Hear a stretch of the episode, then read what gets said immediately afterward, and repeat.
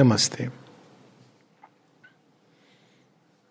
एक शब्द है जो बहुत सरल है, किंतु बहुत जटिल है। व्यक्ति के लिए सरल है, समष्टि के लिए जटिल है। और उसका, उस शब्द को कहते हैं सत्य। व्यक्ति से पूछो, कहेगा, मेरा ये सत्य है। कोर्ट में जाओ, आप खुद कंफ्यूज हो जाओगे, दस साल के बाद यही सत्य था या कुछ और था? कहा जाता है ना, एक झूठ को आप हज़ार बार बोलो तो आप भी कन्विंस हो जाते हो कि यही सत्य है। खैर, कोर्ट कचहरी की बात अलग, सत्य इससे कहीं ऊपर है। तो सत्य क्या है? सत्य अगर एक सिंपल उसमें जो वास्तविक है, जो रियलिटी है, उसका अनुभव। वेरी सिंपल तो हम कैसे अनुभव करते हैं जो वास्तविक है, जो वास्तव में है? तो एक साधारण भूमि पर हम कहते हैं इंद्रियों के द्वारा जो हमने सुना, देखा वो सत्य है, जो सुना वो सत्य है, जो छुआ वो सत्य है, जो टेस्ट किया वो सत्य है, जो स्मेल किया वो सत्य है।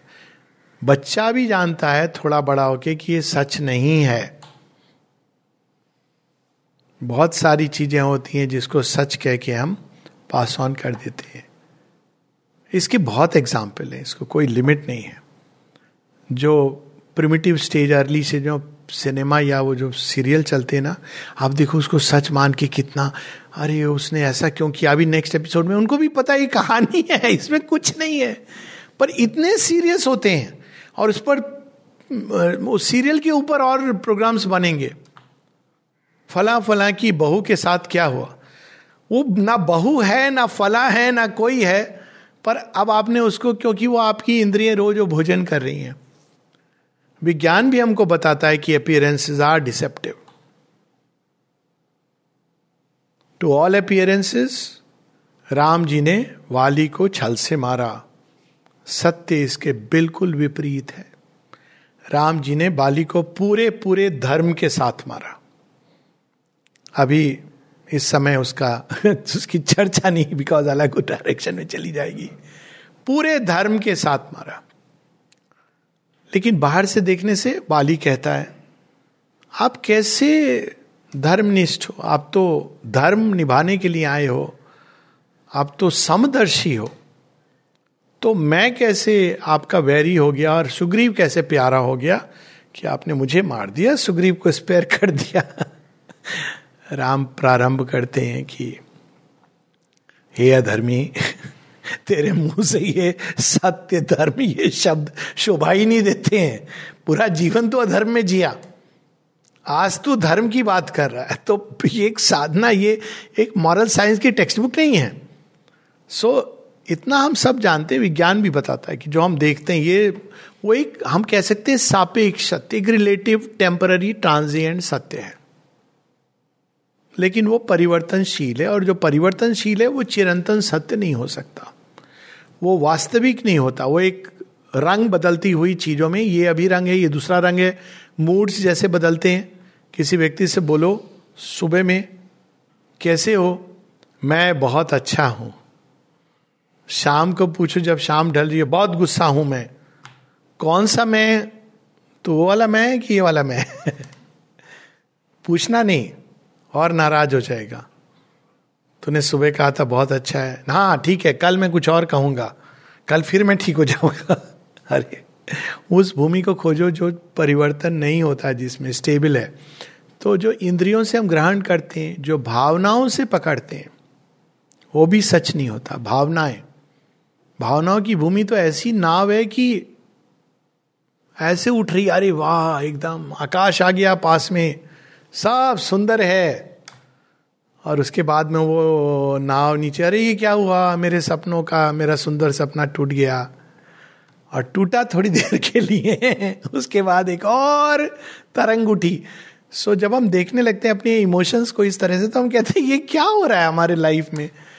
ये भावनाएँ तो एक जगह टिकती नहीं ये सब एक्सरसाइज ज़रूरी है। My describe and they are beautiful exercises to find that ground जहाँ चीज़ें टिकती हैं। वो केवल भावना के ग्राउंड पे आप नहीं, क्योंकि वो तो स्वयं परिवर्तनशील है। इंद्रियों से सत्य इसलिए नहीं पकड़ा जाता क्योंकि वो सरफेस को देखती हैं, भावनाओं से सत्य इसलिए नहीं पकड़ा जाता क्योंकि वो बदलती रहती हैं। आपको यही नहीं पता कि वो वाली सही थी या ये वाली सही है, या पता नहीं आगत काल की कोई सही होगी बिकॉज़ भावनाओं का सत्य पर again we can say temporary truth है। इस मोमेंट का ट्रूथ है। ट्रांजिएंट ट्रूथ है। यदि है, उसमें भी लोग कितना डिसेप्शन करते हैं, उसकी बात अलग है। पर अगर आप सच में कोई चीज़ अनुभव कर रहे हो एक मोमेंट में तो आप ये कह सकते हो कि ये मोमेंट का ट्रूथ है। मन की भूमि पर क्या हम सच को जान सकते हैं? मन तो बेचारा उस अंधे राजा की तरह है, जो केवल मिनिस्टर जो कान भर देंगे और वो चेक रख देंगे, उसको साइन कर देगा। धृतराष्ट्र, गांधारी। कौन उनको सच बता रहा था? शकुनी। पांडव बड़े खराब हैं। युधिष्ठिर की पूरी नज़र है थ्रोन के ऊपर। और भीम तो गदा लेके घूमता रहता है। दुर्योधन कहीं मिल जाए, मैं दबोच के उसका वध कर दूँगा। और अर्जुन, आप जानते नहीं हो कितना खूंखार है। और देता अच्छा ऐसा क्या ऐसा क्या ऐसा क्या क्या करूँ क्या करूँ? आप उनको किसी भी तरह मरवा डालो, नहीं तो आपके बच्चों का कोई फ्यूचर नहीं है। अब ये क्या हो रहा है? ऐसे ही हमारा मन डिपेंड किस पर करता है? मिनिस्टर्स कौन है मन के? डेटा कौन देता है? Senses and emotion see that is the paradox राजा है, लेकिन उसके मिनिस्टर सब उसको गलत गलत फ़ीड करते हैं। तो मिनिस्टर निर्णय ले रहा है। मिनिस्टर को लग रहा है वो सही निर्णय ले रहा है। सही बात है, अगर किसी के बच्चे सराउंडेड हैं, भेड़ियों से तो डरा हुआ है, लेकिन वो सच है ही नहीं। तो मन डिपेंड करता है इंद्रियों के ऊपर और भावनाओं के ऊपर तो उसका डिसीशन का कोई मतलब नहीं है। मन के पास वो आँख ही नहीं है जिससे वो सत्य को देख सके। खेन उपनिषद वहाँ से शुरू होती है ना, यन मन सा न मनुते, ये ना हुर मनोमतन। वह जिसको मन के द्वारा नहीं जान सकते, लेकिन जिसके द्वारा मन जाना जा सकता है, तदेव ब्रह्मन तम विद्धि निदम यदिदम उपास तो जो हमारे ऋषि थे, वो वो कहते थे, ये तो तीनों भूमि, मन आज इस कंक्लूजन पे पहुँचता है। आप देखिए कोर्ट में क्या होता है। टिपिकल माइंड का प्ले है। एडवोकेट आके आपके सामने प्रस्तुत करता है हाँ सर, ये, वो पुरानी पिक्चर में फैसला सुनाने वाला है। अचानक एक कोई, रुकिए जज साहब, बड़े ड्रामेटिक अंदाज में, जज साहब रुक के क्या हुआ? एक नया प्रमाण आ गया। तो जज साहब अब सुनाने वाले एडजोन कर दिया। पूरी रात में कोई नई चीज़ घटित हो गई। अगले दिन फिर कुछ ऐसे, अब तीन घंटे की पिक्चर में तो जल्दी खत्म हो जाती है। रियल लाइफ में कोर्ट के केसेस तीस तीस साल चलते हैं। क्योंकि माइंड के पास इनेबल विटनेस कौन है उसके? तो माइंड का डेटा ही फॉल्टी है। तो उन्होंने कहा, इन तीन भूमि पर तो सच नहीं मिलता है। सच कहाँ मिलेगा? हमको वो स्टेबल ग्राउंड ढूंढना है जहाँ पे सत्य होता है। मन में प्रतिभाषित हो सकता है। ये मन यहाँ तक कर सकता है कि अगर हम माइंड को हार्ट को लाइफ इम्पल्शन को क्वाइट कर इवन सेंसेस को अगर हम शांत करें तो कुछ कुछ प्रतिभाषित हो सकता है। यदि हमारी सेंसेस क्वाइट हो जाए नॉर्मली क्या होती है? सेंसेस बहुत उत्तेजना से भरी होती हैं। इतने इम्पैक्ट आते हैं कि वैसे ही वो तो इतना सा हिस्सा दिखाती हैं। बहुत कुछ छूट जाता है। एक ही एक्सीडेंट को डिस्क्राइब कर रहे हैं। पाँच लोग। एक कहेगा साइकिल वाला आ रहा था उधर से और उसने भिड़ा दिया। कार के साथ दूसरा कहेगा, कार वाले ने देखा नहीं और साइकिल को ठोक दिया। तीसरा बोलेगा कि वो न कार वाले की, वो वहाँ पर एक आदमी खड़ा हुआ था, उसने कुछ इशारा किया। कुछ नई चीज़ शुरू हो जाए कहानी। कोई भी नहीं देख रहा है। कोई चीज़ आ रही है जो इंटरवीन कर रही है। सेंसेस आर नॉट रिपोर्टिंग लेकिन सेंसेस भी ये तीनों इंस्ट्रूमेंट के पीछे इनका ओरिजिनल स्वरूप है। सेंस बिहाइंड द सेंस चक्षुष्य चक्षु।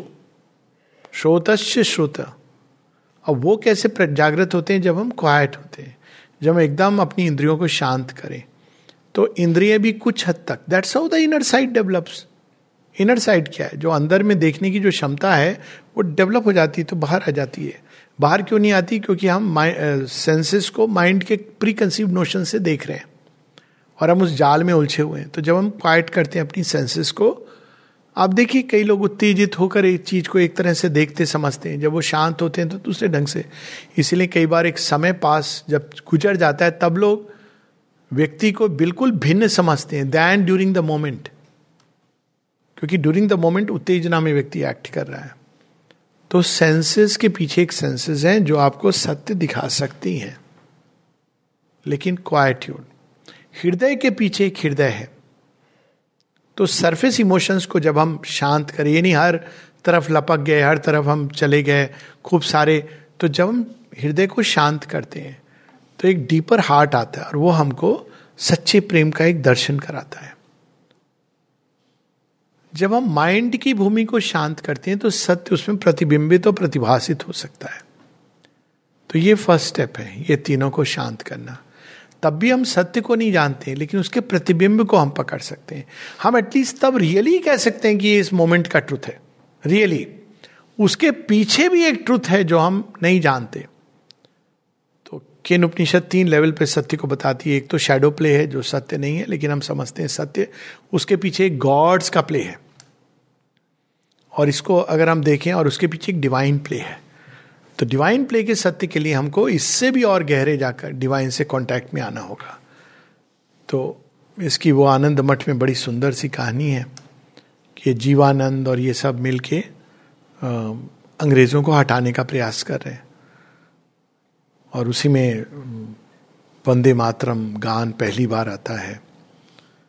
तो बंकिम चंद्र की लिखी हुई कहानी please read it it's one of the best books and fantastic novel as a novel also इतनी सुंदर, इतनी सस्पेंस है उसमें।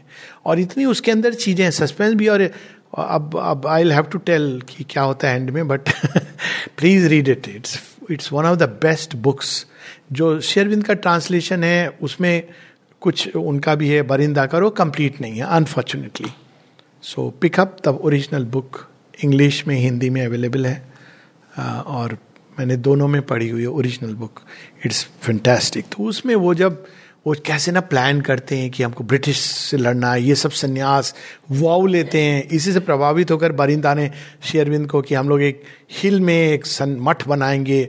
तो वहीं से वो सारा भवानी भारती जो पहला लेख था because he was very inspired कि इस तरह से हम रिवोल्ट लाएँगे। तो वो एक आर्म्ड रिवोल्ट के लिए ये सारे कैसे वो लूटते हैं, ये सब चीज़ें उसमें बड़ी सुंदर है। ब्यूटिफुली रिटर्न बुक और वैसे भी हमें जाननी चाहिए इस किताब के बारे में, क्योंकि भवानी भारती ये, भवानी भारती से इंस्पायर्ड होके और बंदे मातरम इसमें प्रकट होता है, पहली बार। जिसको शेरविंद ने मंत्र कहा है और बंकिम चंद्र को उन्होंने ऋषि कहा है। और शेरविंद ने स्वयं जिस पुस्तक को ट्रांसलेट करने की, का वो किया है कुछ हद तक तो यू कैन इमेजिन कि उस पुस्तक का कितना महत्व है। तो जब सब कर लेते हैं, अंत में लास्ट में जो उसमें one of the main person वो आके उनके गुरु हैं अंदर में, पूजा कर रहे हैं वो। कहता है, अंग्रेज़ जा रहे हैं, अंग्रेज़ जा रहे हैं, बड़े खुश होता है। लेकिन सॉरी मुगल जा रहे हैं, मुगल जा रहे हैं। मुगल, मुगलों के अगेंस्ट है ये। तो मुगल जा रहे हैं, बड़े, बड़ा खुश हो रहा है, मुसलमान जा रहे हैं। लेकिन वो देखते हैं कि, अचानक वो देखता है कि तोपों से अंग्रेज़ तोप करते हुए आ जाते हैं। तो कहता है, ये क्या हुआ? यह सब जो हमने किया, क्या ये वर्थ व्यर्थ था मुसलमानों को हमने बज, भेजा भगाया रिवोल्ट करके उनके लिए जीना असंभव कर दिया हमने। लेकिन अब उनकी जगह तो अंग्रेज़ आ गए इनका शासन होगा। तो उनके गुरु बताते हैं हाँ अब यह है डिवाइन की विल तो इट्स वेरी इंटरेस्टिंग ट्रुथ का एक नया लेवल है। सत्य को आप इससे माप नहीं सकते सक्सेस ऑफ़ फेलियर से। कोई बाहरी चीज़ से आप सत्य का, ये सच था इसलिए उसकी बाहरी विजय नहीं है। सत्यमेव जयते इज़ अबाउट अल्टीमेटली जो डिवाइन विल है, उसकी कॉन्क्वेस्ट है। सत्यमेव जयते मीन्स कि जो डिवाइन विल है, वही ट्रुथ विल है। और अंत में उसी की विजय होगी। आप कितना भी प्रयास कर लो what is truth truth is the what is that divine will वो ट्रूथ को अनफोल्ड कर रही है। तो इन दोनों के पीछे जो नेक्स्ट लेवल है सत्य का, वो है to know the divine will and live according to that supreme lord eternal truth let us obey thee alone and live according to that Isha Upanishad में लास्ट में यही आता है। अग्नि नए सुपथार आए O Agni the divine will lead me by the straight path to felicity. Remove all crookedness and the devious attraction to sin to thee I bow my self completely तो अब यहाँ करेक्टिव भी आ गया। अब हम नहीं जानते सत्य क्या है। बाहर से तो बिल्कुल नहीं जान सकते। अंदर से एटलीस्ट मोमेंट का सत्य वी विल नो पर रियल सत्य जो इटर्नल ट्रूथ है, वो पीछे, वो शाश्वत है। तो कैसे हम जानेंगे? पहली चीज़ है बाहर से चीज़ों को देखकर जंप करना, निर्णय पर, हर रिएक्ट करना first thing is to bring peace second level है, जो सत्य प्रतिभाषित हो रहा है, शांत हृदय में, शांत मन में to accept it as a provisional scheme of things but don't think कि यही अल्टीमेट ट्रूथ है. हो भी सकता है, नहीं हो सकता है. To keep open ended but इसको हम कनेक्ट कर सकते हैं डिवाइन के साथ। हर चीज़ को कर सकते हैं। बाई कॉन्स्टेंटली ऑफरिंग हे प्रभु, मेरे हृदय में ये भाव जगा है। मेरे मन की भूमि पर यह विचार प्रकट हुआ है। मेरे अंदर ये संकल्प आया है। मुझे नहीं मालूम कि ये आपका है कि नहीं है। आपसे प्रेरित है कि नहीं। मैं अब ये सब आपके चरणों में रखता हूँ। आप इसको उठाइए। सुंदर बनाइए, दिव्य बनाइए। जो शाश्वत सत्य है इसके साथ जोड़ दीजिए। This is the path to truth जो मार्ग हमारे ही पूर्वजों ने बड़े सुंदर ढंग से हम सबके लिए दिखाया है। सत्य में विजयते और उस सत्य की सदैव विजय होती है। आप उसको डिले कर सकते हो, उसको कभी नहीं। इट कैन नेवर डाई क्योंकि वो डिवाइन विल है। No human will can finally prevail against the divine will put your self deliberately on the side of the divine and the victory is certain पूरी महाभारत की कहानी इसकी no human will can finally prevail सत्यमेव जयते नानृतम। सत्येन पंथा विततो देवयाना। हम कितना इधर उधर भटकेंगे। अगर डिवाइन को आप ऑफ़र कर रहे हैं even without that you but वो टाइम ज़्यादा लगता है। भगवान आपको रीओरिएंट करके ले आएँगे और ultimately it is truth that wins and not falsehood इसी संदर्भ में